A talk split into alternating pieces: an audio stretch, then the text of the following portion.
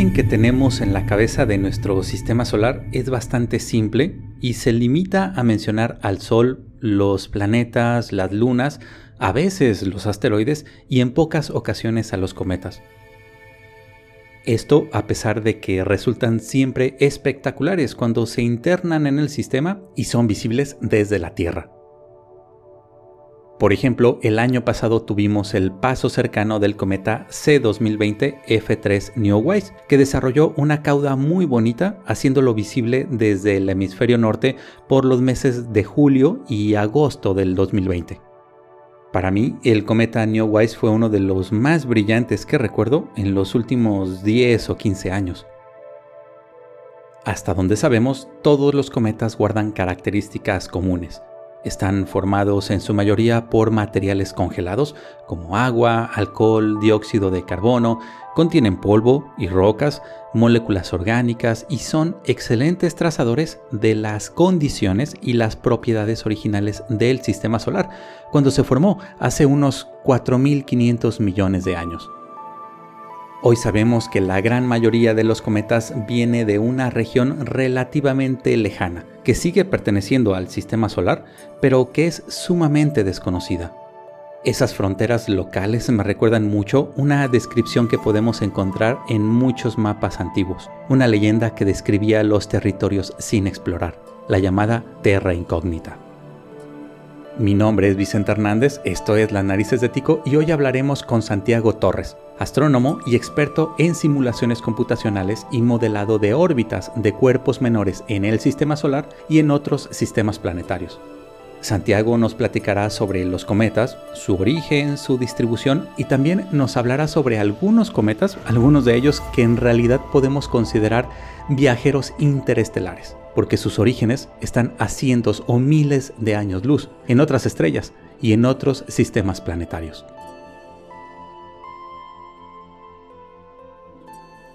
Y el día de hoy vamos a platicar en general de estos cuerpos del exterior del sistema solar, de alguno que otro cometa reciente eh, muy importante que no necesariamente pertenece al sistema solar.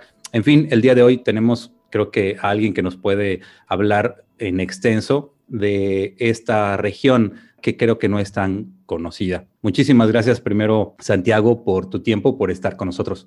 Al contrario, muchas gracias por la invitación. Estoy muy feliz de estar aquí contigo platicando sobre el sistema solar. Pues si te parece, comenzamos con una pregunta un poco retrospectiva, un poco personal. ¿Cómo empezaste tú en la astronomía o cuál fue tu interés eh, muy de niño, de adolescente, lo tenías claro? Ah, ¿Te viste influenciado por algo en tu familia, alguna película? No sé si nos puedes platicar un poco de eso. Sí, he hecho una, pregunta que, bueno, como tú bien sabrás, eh, cuando uno estudia astronomía siempre es muy recurrente, porque es algo interesante, ¿no? ¿Por qué alguien eh, decide estudiar astronomía en, en lugar de estudiar, estudiar, no sé, otro tipo de cosas que son un poco más, este, eh, más conocidas o más, uh, la que tú, que tú sabes cuando eres joven que vas a generar más dinero, vas a tener una vida más estable, ¿no? Pero en mi caso, eh, de hecho, eh, hay dos partes de la historia. Una es como por pura ignorancia, lo, lo, diré algo así, y la otra es también como sueño de niños. Entonces, están relacionados. Cuando tenía como 10 años más o menos, pues siempre tienes estas cosas en la escuela, ¿no? De qué quieres ser de grande, bla, bla, bla una de las cosas que a mí siempre me interesó era ser astronauta, como muchísimos niños que, que estaban por ahí. Pero en, en, esa época pues, tampoco tenía yo mucho, eh, mucha cercanía con ciencia. Eh, mis papás eh, nunca tuvieron así tanta cercanía conmigo como de darme libros o cosas así de, de, de, ciencia, pero me trataban de llevar a como planetarios, ese tipo de cosas, lo cual compensaba un poco, ¿no? Y entonces cuando entré a la secundaria, este, yo siempre tenía esa idea de cómo puedes ser astronauta. Yo ya sabía que no iba a poder ser astronauta, así imposible, ¿no? Eh, también las condiciones en México son un poco diferentes, necesitas una carrera eh, pues, ya sea militar o bueno, de, mucho tipo de, muy diferente. Pero el caso es que tenía esa espinita y al final eh, mi maestro de física en la secundaria, yo le pregunté como, ¿qué, necesita, ¿qué necesitas para ser astronauta? ¿no? Y mi maestro, en, en, cierta manera, también era un poquito ignorancia y lo que tú quieras, tampoco sabía muy bien. Y entonces él me entendió todo el tiempo que yo quería estudiar astronomía. Y entonces me dijo, no, primero tienes que estudiar física, luego una maestría en física o astronomía y luego el doctorado, ya por fin eres astrónomo. Y yo, pero, pero ¿qué tiene que ver eso con ir al espacio? Como que no tenía. Y me recomendó un libro que, pero era como un folleto más que un libro, que era sobre la relatividad eh, especial de Einstein. Y para mí eso fue como el descubrimiento de la vida, porque ahí viene la parte de cuando dije ignorancia un poco, porque yo lo leí mal, leí el título mal y, y leí relatividad espacial. Entonces, a mí se me quedó mucho esa palabra espacial. Entonces yo dije, ah, wow, tú puedes hacer un montón de como matemáticas, física, no sé qué, para poder ir al espacio. Y entonces empecé a estudiar, a estudiar, y ya obviamente después me di cuenta del error, pero ya estaba mucho, muy metido ahí. Y se me quedó eso ya en la cabeza desde la, desde la preparatoria y fui enfocado a, física. Eh, yo estudié en el Colegio de Ciencias y Humanidades de la UNAM, que es un poquito diferente a las preparatorias porque casi entrando te enfocas qué quieres ser, eh, si vas para humanidades o ciencias. Eh, yo decidí física. Eh, y luego ya entré a la, a la, licenciatura en la Facultad de Ciencias también, estudio física y luego de ahí ya es, pues ya una tras otra, ¿no? La maestría y el doctorado y ahora el postdoc. ¿La maestría y el doctorado los hiciste en el extranjero? Sí, de hecho tuve una excelente mentor en la Ciudad de México, se llamaba Bárbara Pichardo, desafortunadamente falleció hace unos años, pero ella básicamente me agarró de la mano y me, metió al mundo de la ciencia. Eh, con su apoyo logré ir primero a Taiwán, es una colaboración, este, terminando la licenciatura, tuve esta oportunidad de la UNAM de ir a Taiwán a una colaboración de un telescopio eh, que se llama TAOS, que es básicamente para escanear el, el sistema solar y, tratar de descubrir cuerpos menores o, rocas más o menos de un kilómetro. Eh, de distancia. Y después de ahí, con esa experiencia, me gané una beca para irme a España, eh, del gobierno español. Y ahí hice la, maestría en la Universidad Autónoma de Madrid y Complutense de Madrid.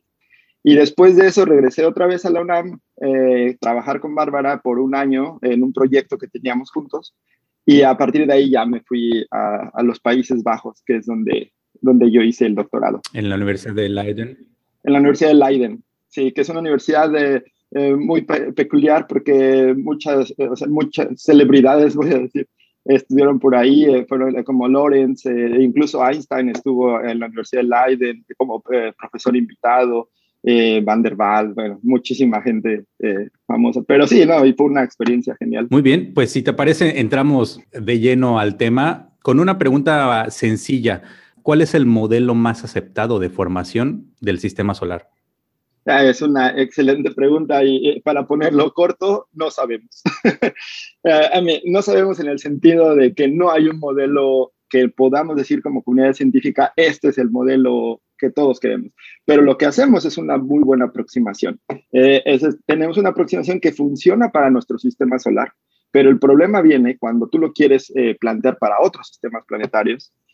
ahí es donde se rompe el, el modelo, ¿no? Pero solo hablando del sistema solar y, eh, el cual ha tenido mucho éxito, eh, es, una, es un modelo muy simple, de hecho, es una, una idea muy, muy simple. Y esto viene porque eh, si nosotros pensamos cómo se forman las estrellas, planetas, todo, siempre tenemos que pensar en gas y polvo.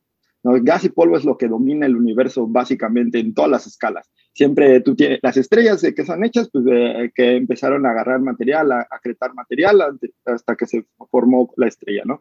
Pero entonces el sistema solar básicamente es el desecho o lo que la estrella no quiso para formarse. Entonces, si vamos un poquito, un, paso atrás, es cómo se forma una estrella. Básicamente, tienes una nube gigantesca de gas y polvo y por efecto gravitacional, que las, todas las partículas empiezan a atraer con unas a la otra, colapsan, ¿no? Bueno, se, se contrae y con esa contracción hay mucha energía, lo que sea, y generas una estrella, ¿no? Todo el material se empieza a crecer.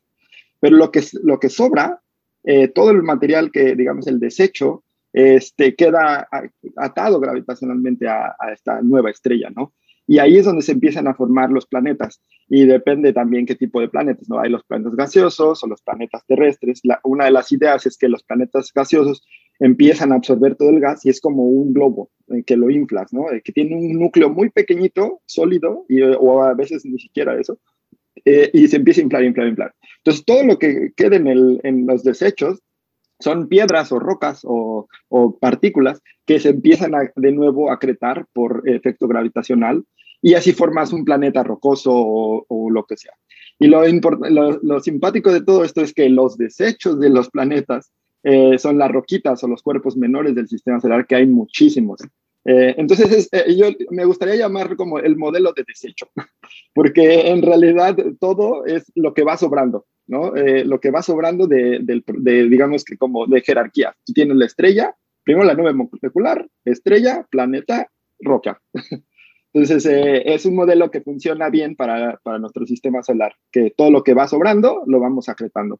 Llevado hasta la vida, podríamos decir entonces que somos hijos de los desechos, de los desechos, de los desechos de lo que el sol no quiso o no pudo, o no pudo Exactamente. Solo para añadirle más humildad a, la, filosofía, digamos, astronómica eh, desde el punto de vista de Carl Sagan, ¿no? Eh, si ya de por sí tenemos que sentirnos pequeños, ahora sabiendo que somos producto de los desechos de una gran nube y de, y de lo que el sol no quiso, le añadimos aún más. Totalmente. Creo que tenemos eh, una visión más o menos clara, incluso entre el público en general, del interior del sistema solar. El Sol, los ocho planetas, las lunas, los asteroides, pero creo que no es tan conocido el exterior del sistema solar, digamos, más allá de Plutón, que no es planeta, que dejó de tener esa clasificación, que sigue existiendo, sigue girando, se está moviendo alrededor de nuestra estrella, pero que ya no está clasificado como planeta, sino como planeta enano. Pero más allá de Plutón, creo que hay una variedad y diversidad de cuerpos súper interesantes que no son tan conocidos. ¿Nos podrías platicar un poco qué hay en el exterior del sistema solar? muchas gracias por la pregunta. Estaba esperando esa pregunta porque creo que es muy importante eh, aclarar, más que aclarar, informar qué es de hecho el sistema solar. Eh, de hecho, cuando tú piensas en el sistema solar, desde que eres chiquitito, desde que vas en el kinder y primaria, secundaria, preparatoria, incluso hasta la universidad, eh, voy a decir un número random, pero me atrevería a decir que un 80% de la población se queda que el sistema solar es el Sol, los planetas y alguna que otra persona también eh, eh, saben bien que existe un disco de, polvo que le llamamos el cinturón de asteroides. Entonces siempre cuando tú vas incluso a la, eh, a la tienda o a cualquier otro lugar y compras estas monografías, creo que se llama, que ponen todos los planetas, el sistema solar en grande, ¿no? Y siempre Sol, planetas y el, el cinturón de asteroides. Y ahí se acaba el sistema solar. Y la gente en general eh, eh, no saben que el sistema solar, de hecho, esa parte del sistema solar eh, no es ni siquiera la mitad del sistema solar. O sea, el sistema solar es tan grande y tan vasto que, que no sé por qué nunca se ha tenido esta información, porque eso existe desde los años 50, estas teorías acerca del sistema solar. No es algo que esté escondido. Yo creo que es más porque no es tan, o sea, si tú comparas una roca con un planeta, como Saturno con anillos girando, Júpiter, es más atractivo, es más fácil eh, explicar a la gente que, eh, o a los niños en general, hay una estrella, planetas, rocas. Pero el sistema solar va más allá. El sistema solar se compone, como tú bien lo dijiste, de los cuatro planetas rocosos. Luego tenemos un cinturón de asteroides, que es básicamente como, como decía antes, el, desecho de, de, algún evento eh, astronómico que todavía no sabemos muy bien. Son roquitas girando alrededor. Y luego tienen los planetas gigantes gaseosos. Eso es una estructura muy bonita, entonces por eso lo dejamos ahí. Pero después de Neptuno, empieza una región que, se le, que tiene varios nombres, de hecho. Le llaman este, la región transneptuniana. Y eso es porque es después de Neptuno, ¿no? Y que le empiezan a llamar objetos transneptunianos. Que, como tú también lo mencionabas, eh, Plutón eh, es parte de ellos y que es exactamente la razón por la cual eh, se dejó de considerar como planeta. Primero pues, habían estudiado los planetas y tenían estos cuatro rocosos, cuatro gigantes, y se encuentra Plutón, se hace todo una, pues sí, un montón de, de de noticias alrededor de Plutón, etcétera, y luego se empiezan a detectar más cuerpos similares a, Plutón. No exactamente igual, pero con las mismas características de la órbita, que quiere decir la posición, donde están, etcétera. Y entonces, haciendo más, más y más investigación en eso, unos, nos dimos cuenta que en realidad existe una región que es la objetos transneptunianos, pero que le llamamos el cinturón de Kuiper. Que eh, Kuiper, este, básicamente lo que descubrió era que había un disco de roquitas o de planetas menores, este, más allá de, Neptuno, que se, se, extendía más o menos desde 30 unidades astronómicas, o sea, 30 veces la distancia del Sol a la Tierra, eh, hasta más o menos 50 unidades astronómicas. Y entonces la pregunta es, ¿por qué tenemos un disco ahí? Y de ahí se empezó a investigar más y más, se descubrió que hay otra estructura que se llama el, el disco disperso, que va de más o menos 50 unidades astronómicas hasta 100 unidades astronómicas. Y conforme seguían haciendo, se seguían produciendo modelos, nos dimos cuenta que ahí no acababa todo. Después del disco disperso, que básicamente es, eh, todo esto se define eh, cómo está la órbita de, de, los, de los cometas, ¿no? Quiere decir esto que si el, si el cometa tiene una inclinación muy grande respecto a la tierra, al plano de la Tierra, o si la excentricidad este, es muy grande o muy pequeña, etcétera. Entonces, pues, son eh, condiciones dinámicas como clasificas. Pero después del disco disperso seguía más y luego empieza una región que le llamamos la nube de Oort interna, que Oort eh, fue un, investigador, un investigador precisamente en Leiden, eh, y por lo cual de hecho decidí eh, irme por ahí, eh, como agarrar su legado, que propuso que el sistema solar no acababa en los planetas, que tenía toda esta región que es, la idea es muy atractiva en muchos sentidos, porque es una esfera, imagínense una esfera gigante en la cual en, en, en, en medio de la esfera tenemos el sistema solar interno, que son los planetas y el Sol. Y todo lo demás está protegido, en cierta manera, con una esfera de llena de cometas. Todo esto llena, moviéndose eh, continuamente. Pero esa esfera tiene dos estructuras, la que decía la nube de interna, que hasta ahorita he dicho que llegamos hasta 100 unidades astronómicas. Luego sigue la nube de interna, que llega hasta 1000 unidades astronómicas, mil veces la distancia Tierra-Sol. Pero después se descubre la nube de oro externa y ahí es donde las cosas empiezan a ponerse interesantes porque va desde mil unidades astronómicas hasta cien mil unidades astronómicas. Entonces, cuando alguien les pregunte cuál es el tamaño del sistema solar, el tamaño del sistema solar es cien mil unidades astronómicas, lo que quiere decir cien mil veces la distancia Tierra al Sol, lo cual es inimaginable porque si tú te pones a pensar cuál es la estrella más cercana al Sol, es la que llaman Próxima Centauri, 100.000 unidades astronómicas es la mitad eh, de la distancia hacia la próxima estrella. Quiere decir que solo otras 100.000 unidades astronómicas nos separan de la nube de, de, Próxima Centauri. Y si nosotros nos ponemos un poco más a pensar, puede ser que Próxima Centauri también tenga una nube de Oort que incluso llegue a ese tamaño. Entonces es bien interesante saber, eh, entender que los cometas y que, todas esas estructuras eh, se extienden muchísimo y que el sistema solar eh, interno, como lo conocemos, realmente es una pequeñita parte de, todos los, de lo que son los sistemas planetarios. Para ponerlo en una escala mm, un poco más asequible, si imaginamos que una unidad astronómica, la distancia Tierra-Sol, es un metro, nuestro conocimiento de las infografías o las láminas de la papelería del sistema solar llegan hasta los 40 metros, ¿no? Exactamente. Pero en realidad estamos hablando de 100 mil metros, o sea, 100 ah, kilómetros, básicamente. exacto. Pensamos en un viaje, eh, imaginen todos nuestros amigos que nos están escuchando, hacer un viaje de 100 kilómetros, ese es el sistema solar en su conjunto y hemos tenido la idea de que son 40 metros el, lugar en el que vivimos, ¿no? con ese ejemplo podemos dimensionarlo. Sí, es un excelente ejemplo. Es como si decir, eh, el sistema solar eh, termina cuando tú vas a la tienda y en realidad acaba cuando vas a la tienda en Cozumel o qué sé yo, ¿no? Sin problema puedes llegar caminando, ¿no? Eh, al final de a esa parte, por lo menos.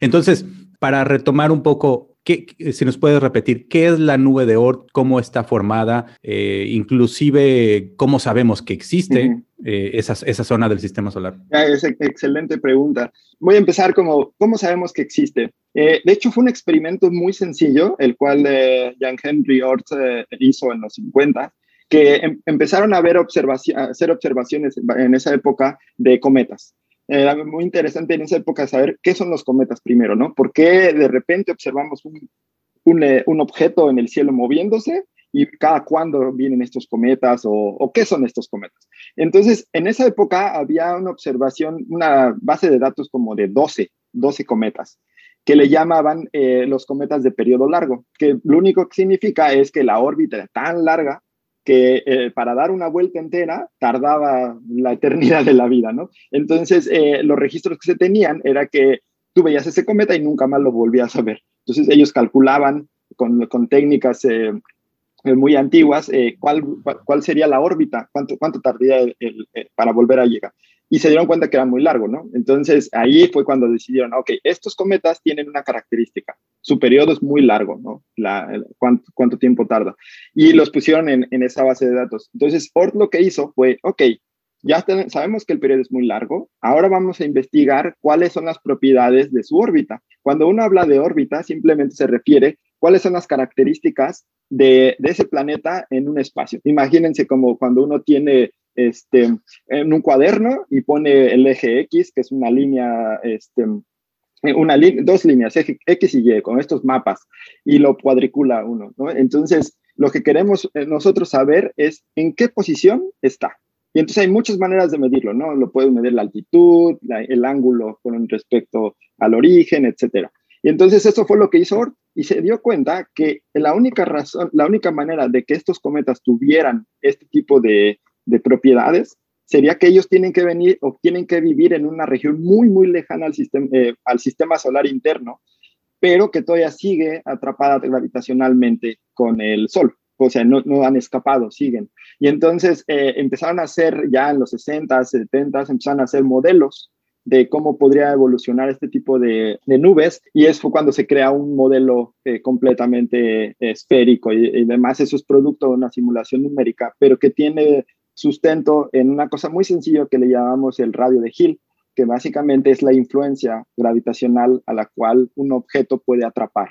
Entonces el Sol se le calcula el radio de Hill, que es esta influencia gravitacional, y se, uno puede entender que hasta 100.000 unidades astronómicas más o menos el Sol puede retener objetos. Y entonces a partir de ahí, con técnicas más modernas, que también es lo que hicimos eh, recientemente y lo que yo hice en mi tesis doctoral, eh, se puede entender y, ver cómo se formó la, nube de Oort. Entonces, esa es la primera parte de la historia, que es, es el, reservorio de un montón de, de, cometas que, que tienen eh, propiedades muy extrañas comparado con, con, los planetas. Ahora, ¿cómo se formó? Eso es un tema un poco controversial en, la comunidad, porque hay diferentes teorías, ¿no? Eh, de hecho, justo acabamos de publicar un artículo con, con mi grupo de investigación en la Universidad de Leiden, recientemente, eh, y también, como decía antes, parte de mi tesis doctoral, eh, que básicamente lo que nosotros hicimos es irnos al, al, inicio de los tiempos. El inicio de los tiempos significa dónde se formó el sistema solar, no cómo se formó. Primero, dónde se formó. Mucha, mucha gente piensa que el sistema solar eh, se creó en, como en un modo, en, o sea, si nosotros vemos ahora el sistema solar, está aislado aislado en el sentido de que no, no, hay muchas estrellas alrededor de nosotros, están un poco lejanas. Pero hay muchas teorías que, que, dicen que las estrellas se forman con hermanos, o sea, no es una, digamos que no son hijos únicos o hijas únicas, son, este, eh, son producto de, de, es una familia entera. Esto le llamamos los cúmulos estelares, que es donde viven un montón de estrellas y que todo el tiempo están pasando cosas. Hay agujeros negros, explosiones de supernova, un montón de cosas. Pero ahí es donde se forman los sistemas planetarios. Y entonces eh, hay muchas teorías que el sistema solar se formó en uno de estos cúmulos.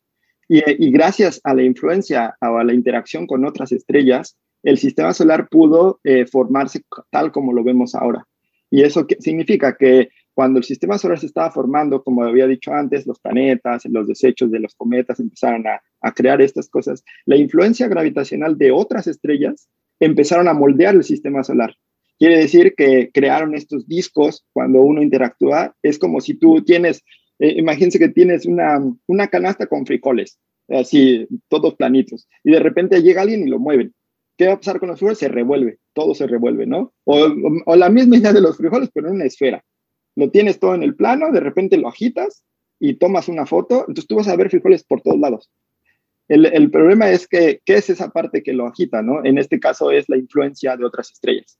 ¿Cómo agitas ese, ese el sistema solar? Estaba estático, digámoslo así, eh, reposando tranquilamente, de repente lo agitas. Y así es como llegas a tener esta distribución de cometas por todos lados que básicamente fue la interacción con estrellas y con el, con el, el, disco galáctico, que también hay que, no, hay que olvidar que el, sistema solar gira alrededor del centro de la galaxia, que también eh, influencia mucho eh, hacia el sistema solar y la estabilidad. De hecho, algo que olvidé mencionar al principio es que ah, Santiago es del tipo de científico, de investigador que hace simulaciones, pero además ha hecho observaciones, pero digamos su trabajo importante o más amplio, todo el trabajo es importante, pero su, trabajo más amplio está en las simulaciones. Es decir, tomando el conocimiento físico y las matemáticas necesarias como para simular, como para recrear lo que ocurrió. Y me gustaría que nos platicaras, eh, Santiago, esta parte de las simulaciones. ¿Cómo haces tú una simulación? ¿Qué piezas tomas? ¿Qué ingredientes usas? ¿Dónde los pones? ¿Y cómo evalúas el resultado que sale de poner todos esos ingredientes en modelos matemáticos, en eh, computadoras, en fin, cómo es hacer una simulación como las que tú haces. Es eh, muy divertido de entrada. Eh, a mí me encanta, obviamente, pero es una muy buena pregunta porque eso me, me, pone a pensar también en qué tipo de científicos existen en la actualidad, en general, no y solamente en astronomía, ¿no? Pero si nos enfocamos en astronomía, eh, en mi mente eh, hay tres tipos de investigadores en astronomía o astrofísica. Es la gente que, tiene conocimiento de, hacer las, eh, los, como los telescopios y todo, pero que trabaja con, con conocimientos de astronomía para poder este, crear el mejor telescopio, ¿no? no solo de ingeniería, que obviamente es la mayor parte, pero la gente que le, que le podemos llamar que son instrumentistas, que son este, gente que, que, tiene mucho conocimiento en astrofísica y que sabe qué necesitan para poder crear un, un instrumento que pueda ver una estrella, una galaxia, etc. Luego hay otro tipo de, de investigadores eh, que básicamente usan esos telescopios y esas herramientas, que es como la parte más romántica de la astronomía, que es básicamente tomar datos. Tú tienes un telescopio o lo que tú quieras y empiezas a tomar datos, ¿no? Y tú procesas esos datos y, eh, y básicamente vienen del universo. Entonces tú no estás inventando nada, tú agarras los datos tal como vienen los procesas y tienes, que esa es básicamente como la más atractiva o la más común.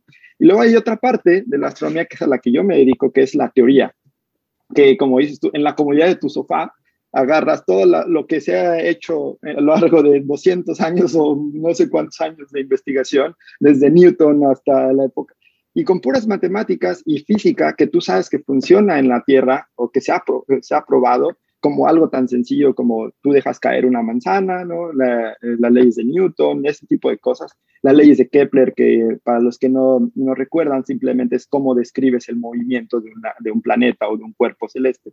Con ese tipo de herramientas, lo que uno hace es creas un modelo y entonces te imaginas en tu, en tu cabeza cómo puedes reproducir el universo. Entonces, cuando tú lo tienes que poner como ya en un código, es como un juego, porque es, si yo tengo este planeta, entonces, ¿cómo va a explotar? Y lo escribes literal, ¿no? Que eh, en programación tienes que programar. Entonces, agarras herramientas físicas con un juego de diálogo contigo mismo y es este, si este cometa pasa por aquí, entonces esta estrella eh, lo va a agarrar.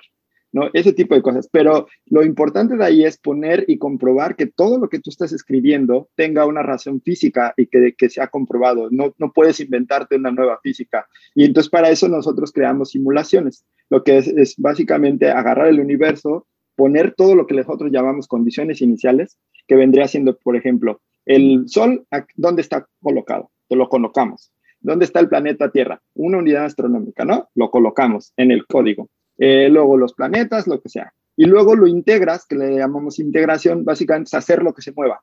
Todo se empieza a mover y empieza a mover. Y entonces cuando esto se empieza a mover, ahí entra la física realmente, ¿no?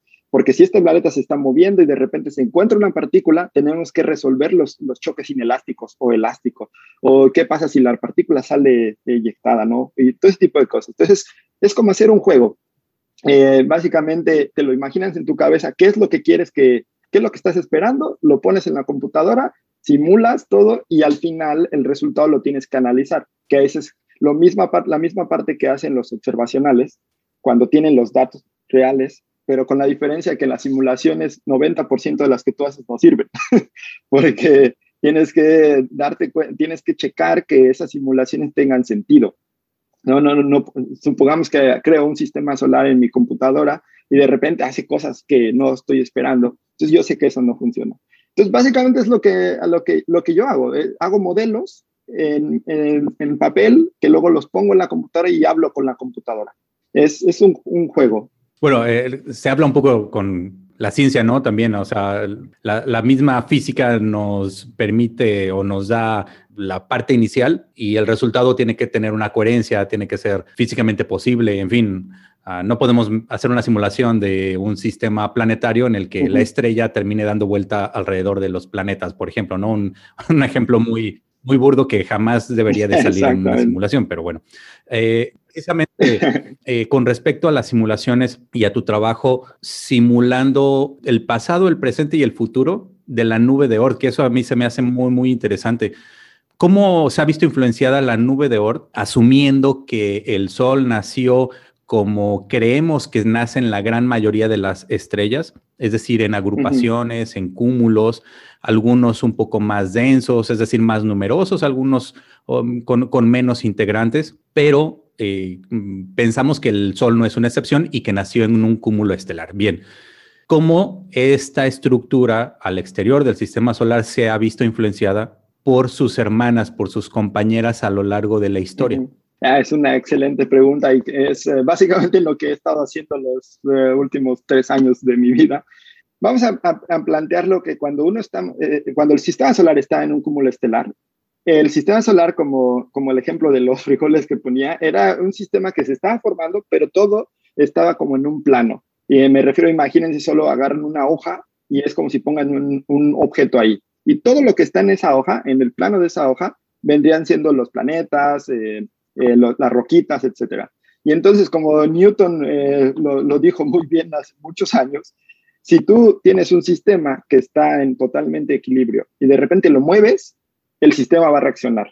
¿no? Entonces el sistema va a reaccionar y empieza a ver un montón de cosas. Cuando el sistema solar está en el cúmulo de formación, eh, como ya lo había mencionado, había muchas interacciones porque es un, lugar muy denso. Es como cuando uno va a un bar. En un bar tú entras solo y tú primero estás solo, tú estás tranquilo. De repente te acercas a la, a la barra y tienes mucha interacción con, con la gente, con, el, con el, la gente del, del bar, lo que sea. Y entonces eso cambia totalmente tu perspectiva y tu, posición dentro del bar, ¿no? A lo mejor te encuentras un amigo, te encuentras lo que sea. Entonces te vas moviendo. Eso fue lo que pasó en el sistema solar temprano, en el cúmulo estelar. Las estrellas influenciaron el Sol y agitaron todo el sistema solar y las rocas empezaron a volar, digamos, o empezaron a, a, reposicionar. Y entonces, cuando el sistema solar salió de ese cúmulo, que eso es un proceso muy largo, estas rocas todavía no estaban formando la nube de Oort, era como una, que le llamamos una proto nube de Oort, que básicamente era el inicio de que si tú mueves una, una partícula o, cualquier cosa, esto se va a mover, pero si tomas una fotografía, entonces lo vas a, lo vas a agarrar en un instante de tiempo, pero necesitas otra perturbación a, esa, a esta, esta partícula que se está moviendo para poderla colocar en otro lugar. Entonces, para el sistema solar hubo dos, dos eh, tres pasos para formar la nube de oro. El primer paso, como ya lo había dicho, perturbaciones con estrellas agitan el sistema solar. Y luego los planetas, los planetas internos, principalmente Júpiter y Saturno, Urano y Neptuno, interactúan también con esas partículas y es como si fuera el efecto licuadora, que me gusta llamarlo, ¿no? Tú tienes una partícula que ya se está moviendo, que, una partícula que te la avientan a, a ti, ¿no? Y este, este cuerpo gigante lo que hace es que hay dos efectos. Una, o lo atrapas o lo repelas. Es como, no me gustaste, te, eh, vas fuera de aquí, ¿no? Entonces lo, lo, avientas. Y entonces el sistema solar empieza una época muy caótica, caótica en el sentido de que hay muchas interacciones. Todo el mundo se está eh, chocando, eh, colisionando, todo, todo. Y entonces los planetas tienen un, rol muy importante en los planetas gigantes porque todas las partículas que están flotando las empiezan a aventar, a aventar a, muy largas distancias. Y así es como empiezas a formar una nube que tiene de tamaño 100.000 unidades astronómicas. Es el producto de la interacción entre los planetas y, el, y las, las, partículas y que está este, moldeada por estrellas de, de alrededor.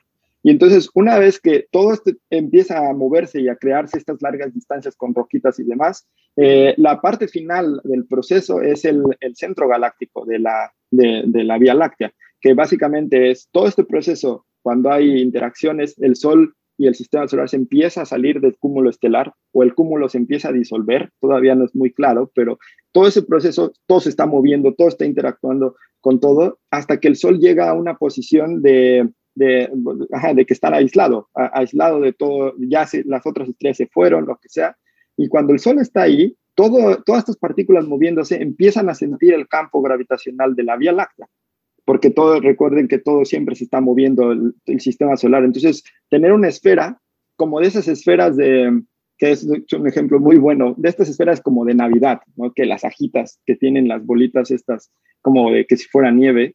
Imagínense esa bolita que todo, constantemente la estás agitando hasta que llega un momento que esas partículas quedan flotando y se empieza a, relajar todo, se empieza a, volverse estable y eso es gracias al, efecto del campo gravitacional de la Vía Láctea porque es, tú tienes un campo gravitacional aquí en en el sistema solar y otro que contrarresta y hace que todo vuelva a paz y tranquilidad.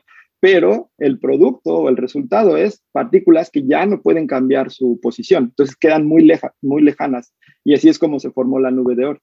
Eh, queda todo muy estructurado y queda en una cosa esférica porque básicamente el sistema solar lo está moldeando el centro de la galaxia. Podríamos decir que no sé si todos o la gran mayoría de los cometas que alguna vez hemos registrado o visto en la historia son producto de estas inestabilidades, de estas interacciones eh, diferentes entre estrellas en el pasado, eh, entre el potencial gravitacional del plano de la Vía Láctea, entre el Sol. ¿Podemos decir eso? Sí, totalmente. De hecho, eh, podría decir que los cometas son producto de, eh, es, digamos que el resultado que tú estás viendo de los cometas es eh, una interacción que, hubo en el pasado, ya sea con un planeta, ya sea con otro cometa, ya sea con una estrella, ya sea con la Vía Láctea. lo que son, son productos, porque cuando los, cometas se forman, o las roquitas que, que son el desecho de todo, eh, las rocas están en, el plano, no tienen ninguna interacción. Eh, eh, o sea, están, están atadas al, sistema solar, al sol, pero no tienen nada. Necesitan algo que las mueva de ahí, que las haga volar, digámoslo así. Por eso, si, si nosotros vemos el cinturón de asteroides, el cinturón de asteroides lo vemos siempre pintado como en un plano. Se ve como un disco alrededor que está como más o menos tranquilo, ¿no? Pero ya cuando uno va a, a las regiones externas, todo está alterado. Ahora, ¿qué tal si esa interacción, esas interacciones, en lugar de mandar un cometa desde la nube de Oort hacia el interior del sistema solar, qué tal si lo manda hacia afuera?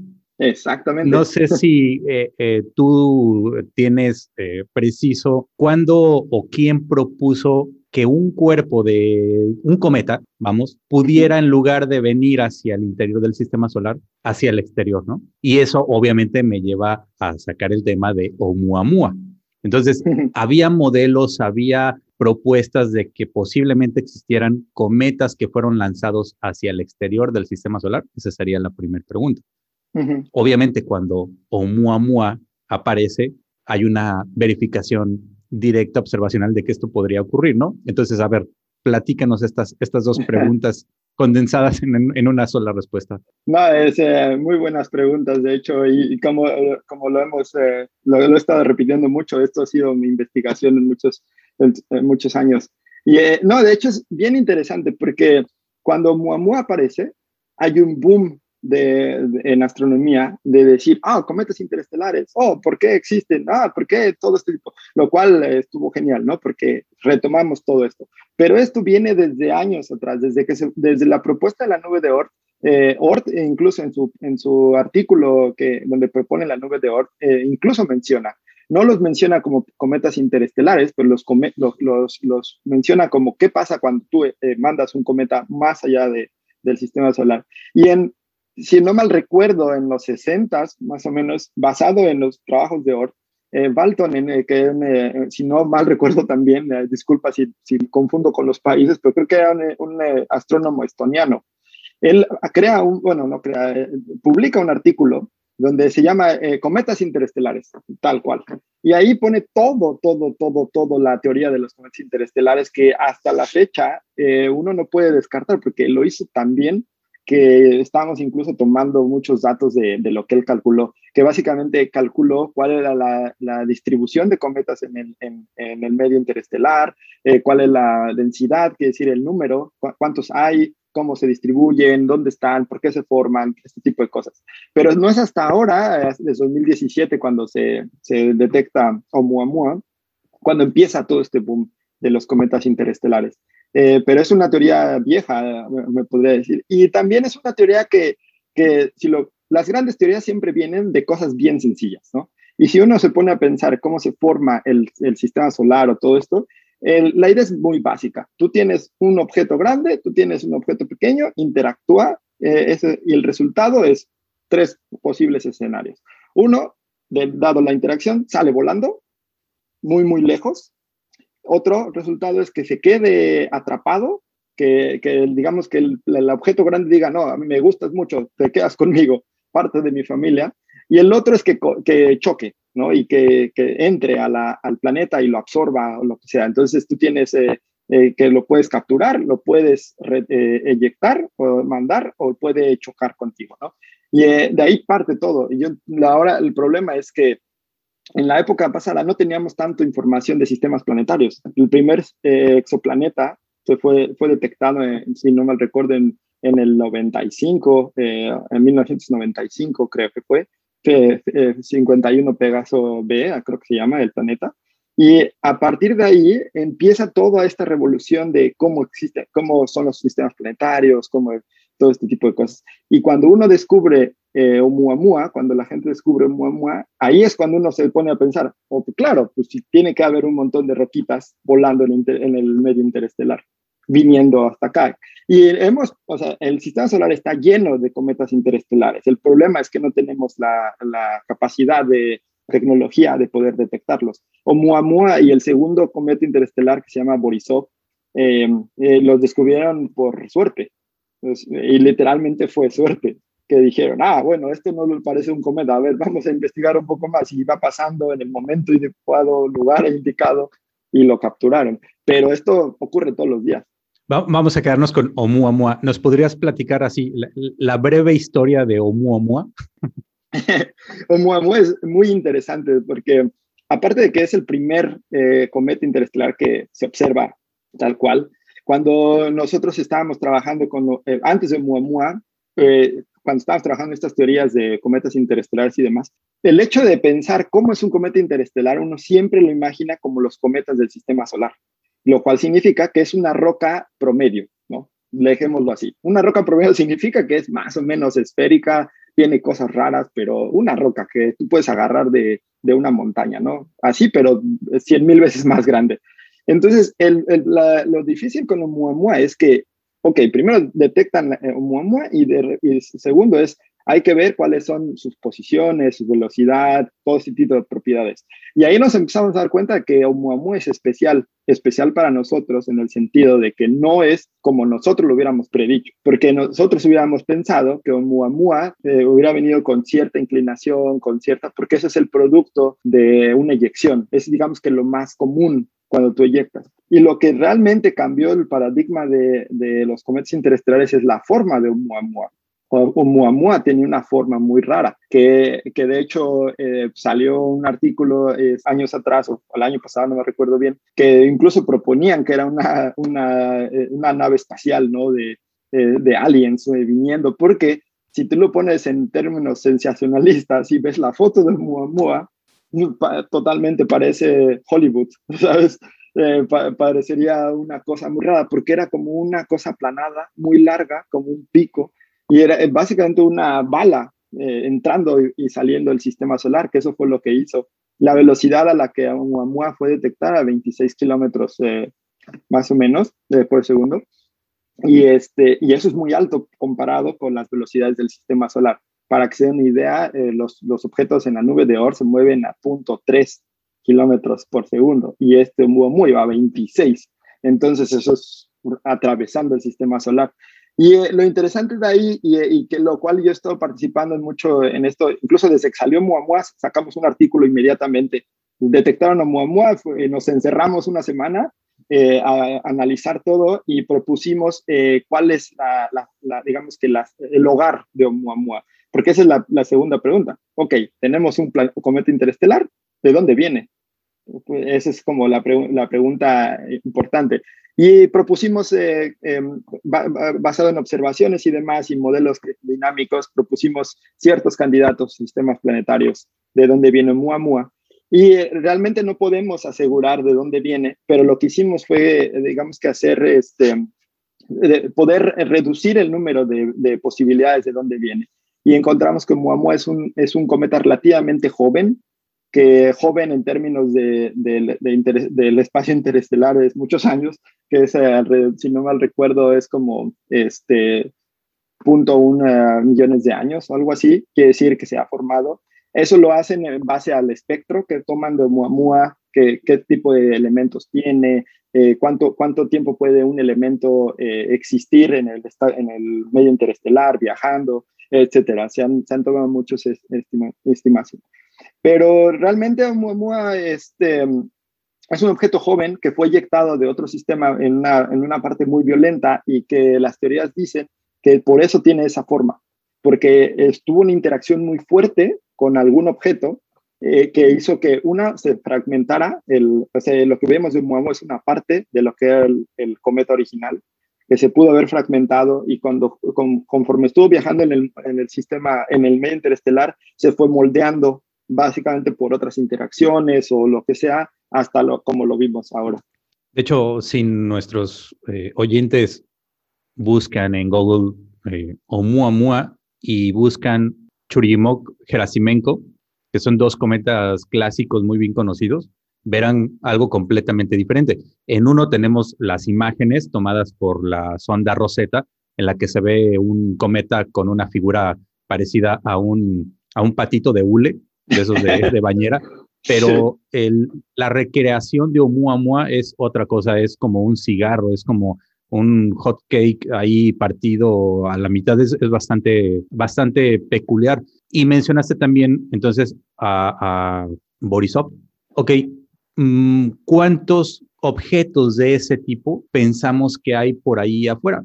Tú has hecho algunas simulaciones y, una pregunta sería, eh, por lo menos a mí se me, eh, se me hace una pregunta muy interesante porque aquí quiero saber la respuesta. ¿Cuántos cometas de, este tipo esperaríamos que nos visiten cada año o cada siglo? Es, todas son excelentes preguntas. Eh, eh, eh, voy a empezar por cuántos cometas existen en el, en el medio interestelar. obviamente es muy difícil estimar, pero voy a dar un número que a lo mejor para mucha gente no va a decir nada, pero voy a tratar de explicarlo. en términos reales son como 10 a la 15 parsec cúbicos, lo cual significa que son 10 a la 15 objetos en un cubo, que es un parsec que un parsec básicamente es una distancia inimaginable en la cabeza porque eh, no, no, tengo bien el, el, la conversión. Algo así como dos, dos y algo, dos, tres años luz más o menos. Exactamente. Eh, por ahí, por ahí anda la conversión. Más, o menos. Entonces, imagínense eso con 10 a la 15 objetos concentrados en esa parte. Entonces, si uno lo extiende a todo el sistema solar, básicamente el medio interestelar está lleno de cometas. Y eso es un, ese es un resultado que de hecho estamos por publicar o estoy por publicar también, porque eh, lo que, una de mis preguntas eh, acerca de estos eh, cometas interestelares es, ¿son únicos o son eventos que son aislados? O sea, que llega a suceder, pero digamos que que pasa y luego pasa otra vez en, no sé, miles de años, o si es algo común, ¿no? Si, si esperamos que los, los, sistemas planetarios estén eh, mandando cuerpos hacia el exterior o, lo que sea. Uno de los resultados que hemos encontrado es que básicamente los, todos los sistemas solares o planetarios comparten cometas. Y uno, y aquí lo me atrevería a decirlo así, que es básicamente los resultados que hemos encontrado, es que el sistema solar está formado básicamente por un montón, muchísimos cometas interestelares que han sido capturados en el sistema solar, pero que nosotros también hemos eh, mandado a otros sistemas planetarios. Entonces, para, para acabar pronto, hablaba de una nube eh, de Oort al principio, pero lo que se, realmente se entiende que hay una nube de Oort interestelar lo cual significa que hay cometas por todos lados que, estamos intercambiando eh, eh, todo el tiempo con otros sistemas planetarios. Y que eso va a uno de los proyectos que estoy trabajando eh, actualmente, que, el proyecto yo lo llamé cometas como mensajeros entre sistemas planetarios, que realmente hay mucha interacción entre, entre los sistemas planetarios. Todo el tiempo estamos interaccionando. Y, y si lo, para que lo tengan una idea más clara, cuando hablaba del sistema solar, el tamaño que decía que la nube de Oort es de 100.000 unidades astronómicas y que después de esas 100.000 100.000 unidades astronómicas más llega Próxima Centauri, si nosotros nos imaginamos que Próxima Centauri pasó por un proceso similar, que es muy probable que haya sido, tiene una nube de Oort más o menos similar porque son estrellas eh, casi idénticas al, Sol, y entonces su nube de Oort más o menos se va a extender a 100.000 unidades astronómicas. Entonces estaríamos hablando que tienes dos esferas casi eh, compartiendo el, mismo borde. Entonces, solo hablando de estos dos sistemas, teniendo estos dos, dos este, cometas, es muy fácil de agarrar cometas de aquí y de allá. Entonces hay mucha interacción entre material, que también eso es eh, algo que se ha estudiado mucho, es que el transporte de agua el transporte de agua, el transporte de carbono, el transporte de er, elementos orgánicos de un sistema planetario a otro sistema planetario. Sin entrar en controversias o, o, temas como cómo se formó la vida y demás, hay muchas teorías que dicen que muchos elementos primordiales para la vida, el desarrollo de la vida en la Tierra, vinieron de, del espacio, en el sentido de, de cometas que chocaron o meteoritos o lo que sea. Y eso tiene mucho sentido, porque si nosotros nos ponemos a pensar cómo se evolucionan las estrellas y demás, es una máquina de elementos. Una estrella es básicamente una fábrica de elementos, ¿no? Está produciendo todo el tiempo elementos. Y entonces, por ende, todo lo que hay en el sistema solar o en el sistema planetario está lleno de elementos. Carbono, hidrógeno, oxígeno, nitrógeno, helio, lo que sea. Cada planeta, cada estructura tiene ciertos elementos. Entonces, el pensar de que estos elementos están viajando constantemente entre sistemas planetarios es una idea muy fascinante. Casi te voy a comprometer a que en el futuro nos acompañes otra vez para extender un poco estos temas, porque ahora me gustaría que nos platicaras de un proyecto muy interesante también, observacional, que eh, se está llevando a cabo en México, que es TAOS 2, que precisamente su objetivo es estudiar parte de estos cuerpos que están en las zonas Mm, ahora ya no podemos decir más externas del sistema solar porque ya comprendimos que el, gran exterior del sistema solar está muy lejos, pero esa parte más allá de Neptuno. ¿Qué es el proyecto Taos? Ah, es, eh, de hecho, es un proyecto eh, que le tengo mucho cariño en, cierta manera porque eh, casi casi lo vi nacer en cierta, por decirlo algo así. Yo era estudiante de la licenciatura eh, y cuando la UNAM empezó, a, eh, eh, a, colaborar en este proyecto. Pero básicamente el proyecto TAOS nace en una colaboración de Estados Unidos y Taiwán, ya como en los 90 más o menos por ahí. Y ellos lo que hacen es que empiezan a construir unos telescopios que están enfocados completamente en búsqueda de cometas. Quiere decir, rocas pequeñas que nosotros no podemos observar muy eh, fácilmente. Y que esto era una de las grandes motivaciones del proyecto TAOS, era básicamente mapear y poder entender cuál es la estructura externa del sistema solar, la nube de Oort, el sistema de Kuiper, ese tipo de cosas. Pero el problema con el, primer proyecto TAOS, y que también tiene que ver con mucha burocracia y demás, es que Estados Unidos y Taiwán ponen todo el dinero y Taiwán decide que el, que el proyecto TAOS tiene que desarrollarse en Taiwán, lo cual no es ideal eh, para, para nada eh, para observaciones, porque eh, Taiwán es una isla casi tropical, entonces hay mucha humedad y es difícil observar. Y entonces el proyecto, no me gustaría decirlo así, pero fracasa en el sentido de que no observaron ningún, ningún cometa en muchos años y llega el momento de refinanciar el proyecto o de cancelar el proyecto. Y ahí es donde entra la UNAM y entra México y todo un grupo de investigadores muy eh, que, han tenido mucha influencia en este proyecto. Y México, siendo uno de los países más privilegiados para observaciones, es eh, creo que el cuarto o tercer lugar eh, más oscuro, bueno, una región particular, claro, que es San Pedro Mártir en, en, ¿cómo se llama? En Baja California Norte. Creo que solo después de, digamos, el desierto de Atacama, el norte de Chile, básicamente, Islas Canarias, Islas Canarias, Exacto. México está ahí compitiendo. Exactamente. Y entonces, eh, precisamente por eso llama mucho la atención. Eh, en esa época, el director eh, de Harvard él, se pone en contacto con la UNAM porque dice, bueno, Estados Unidos y México siempre hemos tenido mucha interacción en cuestiones de ciencia ¿no? y astronomía. Y dice, bueno, claro, si tenemos Ensenada aquí a la vuelta, ¿por qué no ponernos en contacto? Y ahí el, contacto principal fue el doctor Mauricio Reyes, que ahora es el director del, del Observatorio de San Pedro Mártir, y la doctora Bárbara Pichardo en Ciudad de México. Y la idea era, ok, vamos a proporcionar toda la instrumentación y todos los desarrollos que se hacen en Senada y la parte dinámica de modelos en la Ciudad de México. Y ahí es cuando ellos empiezan a hablar con Taiwán y, Estados Unidos y México entra a este gran consorcio y se decide que, digamos que ganamos, por así decirlo, el concurso de decir dónde va a ser el proyecto Taos 2. ¿no? Taos 2 para poder, eh, como es el, uh, corregido y aumentado, digámoslo así. Y gana y se pone y se, está, y se instaló en San Pedro Mártir y ahora está funcionando y, este, y está produciendo datos geniales. es un poco más lento porque el proceso eh, de construcción eran cuatro telescopios, eh, gigantes, los tuvieron que traer de Estados Unidos, ensamblar aquí, duró, todo este tipo de proyectos duran muchos años, entonces ha sido eh, muchos años de trabajo constante y, demás, pero que abrió las puertas, eh, muchas puertas para la, para la ciencia mexicana, incluyéndome a mí, yo fui como un estudiante de verano a Taiwán, parte del proyecto Taos, Mauricio Reyes y Bárbara me enviaron junto con otra, otra colega que es este, que también es astrónoma y que ahora de hecho es una estudiante, eh, es una investigadora postdoctoral en Taiwán.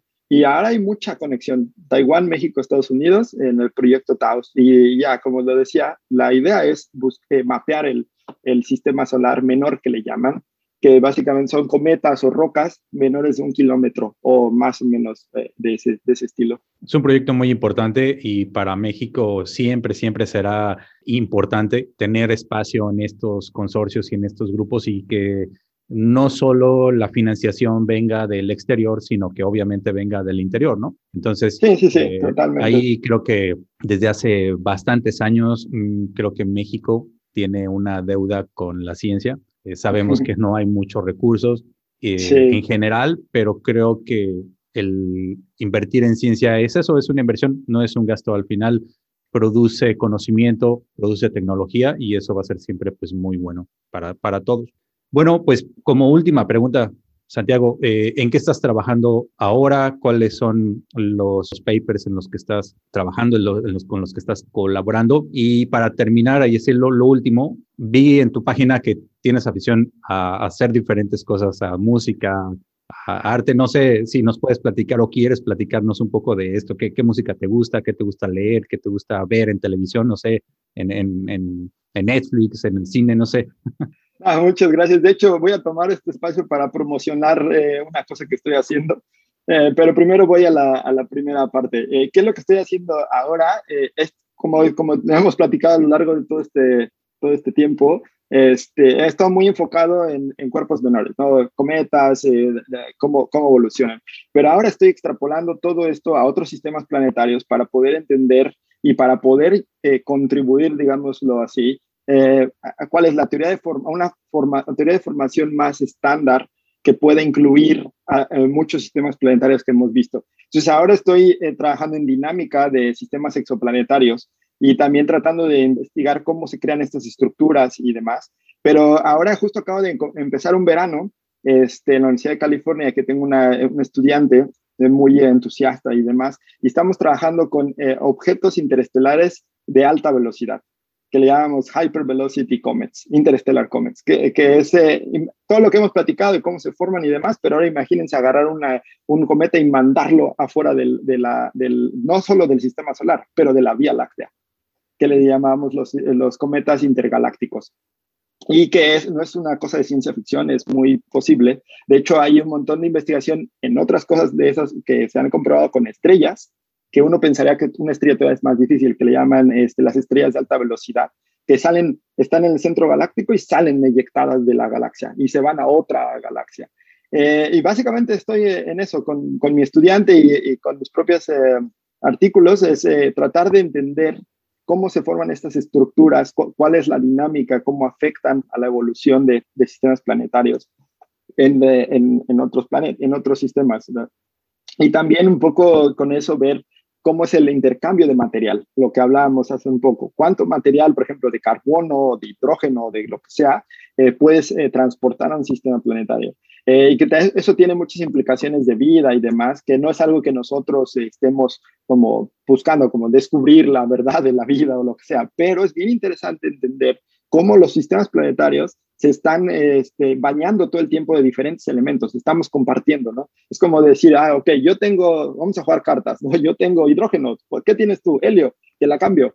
eh, ese tipo de cosas, ¿no? Entonces tú vas construyendo, tu propio sistema planetario va construyendo su propia máquina de elementos cuando va cambiando, intercambiando este, elementos. Y eso hace que el sistema planetario sea más rico, que pueda que tenga una atmósfera, o que pueda que no tenga una atmósfera, o pueda inducir una atmósfera, o también puede ser que este tipo de interacciones hayan eh, destruido la atmósfera, como en Marte, por ejemplo, que Marte se creía que es un planeta como la Tierra, y que un evento catastrófico que hizo que toda la atmósfera se, se, evaporara, digámoslo así.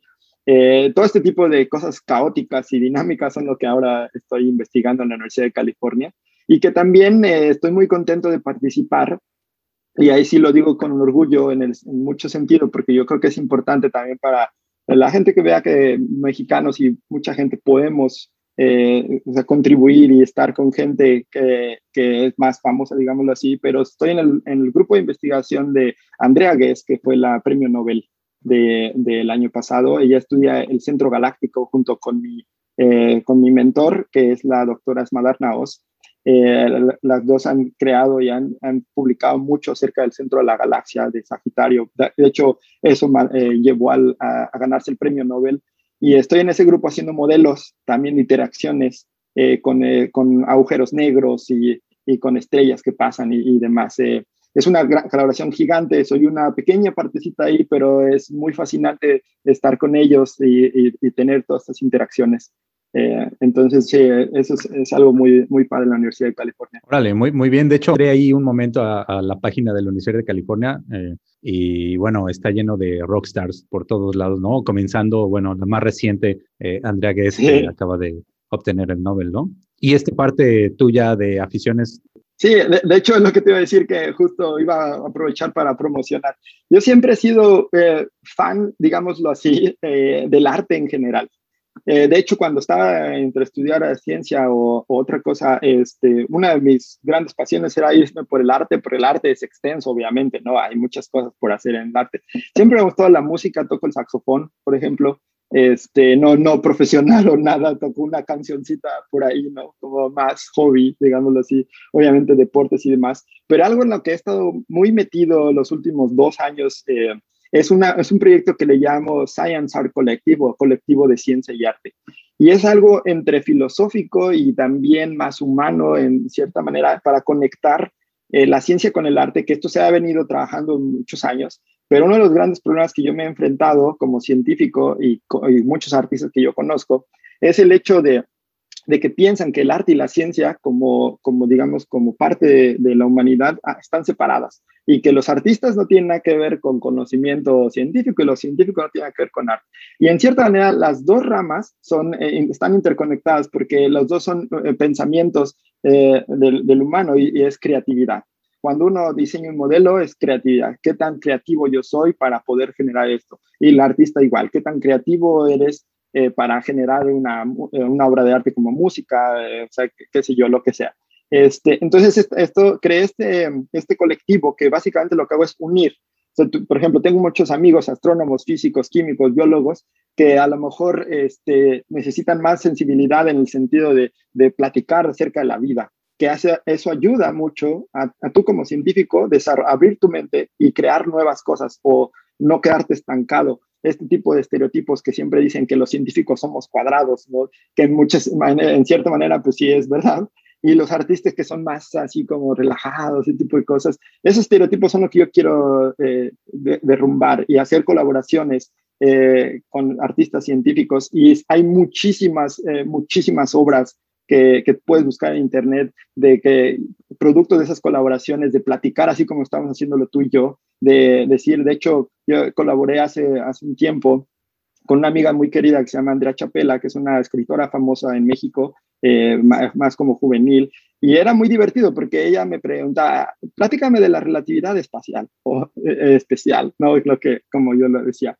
Y eh, a platicar y ella empezaba a escribir, crear un poema y cosas, tipo de cosas. Era un juego, ¿no? Así, pues, por decir un ejemplo. Hay gente que agarra, por ejemplo, los datos de Júpiter, las frecuencias de Júpiter y crea música. Y, este, por ejemplo, más reciente hay un proyecto muy grande, el proyecto ALMA, en, en, el, en el desierto de Atacama, en Chile, que lo que ellos hicieron fue crear, todo, como el desierto de Atacama en Chile son puras antenas, son antenas que, reciben ondas eh, como de radio, entonces tienen frecuencias. Y entonces lo que hicieron fue poner una base de datos y para la gente que esté interesada, busque el desierto de Atacama este, Sound, creo que se llama tal cual, Alma Sound, algo así. Te puedo mandar el link eh, si, si, quieres. Y básicamente tú juegas con hacer música con el espacio. Y, y, es fascinante decir, ok, si tengo Júpiter o Saturno, una estrella, lo que sea, ¿qué puedo hacer yo? ¿no? Y que eso abre mucho el conocimiento, tanto artistas como otra gente que no, que no se dedica a ninguna de estas dos eh, cosas.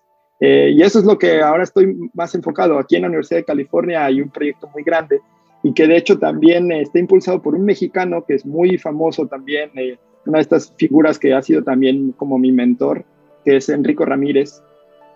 Ruiz, él está en la Universidad de Santa Cruz, en California, y él creó también una cosa que se llama Open Lab, eh, con la Universidad de California, que es básicamente eso, atraer, discutir, platicar de la gente. Entonces, los invito a que si ustedes tienen curiosidad de, eh, no, necesita ser algo sofisticado o mucha gente tiene como ese sentimiento de, ah, yo no sé nada de ciencia o de arte, puedo participar. Claro, es precisamente el, el objetivo, ¿no?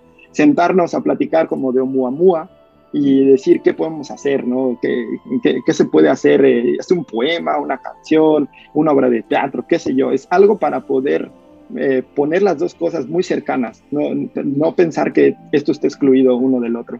Está, está muy, muy interesante, eh, Santiago, y, y creo que la gran mayoría de los científicos tienen algún hobby o hacen alguna actividad más allá de su investigación pero que la, la gran mayoría de, los, de las personas no lo conocen.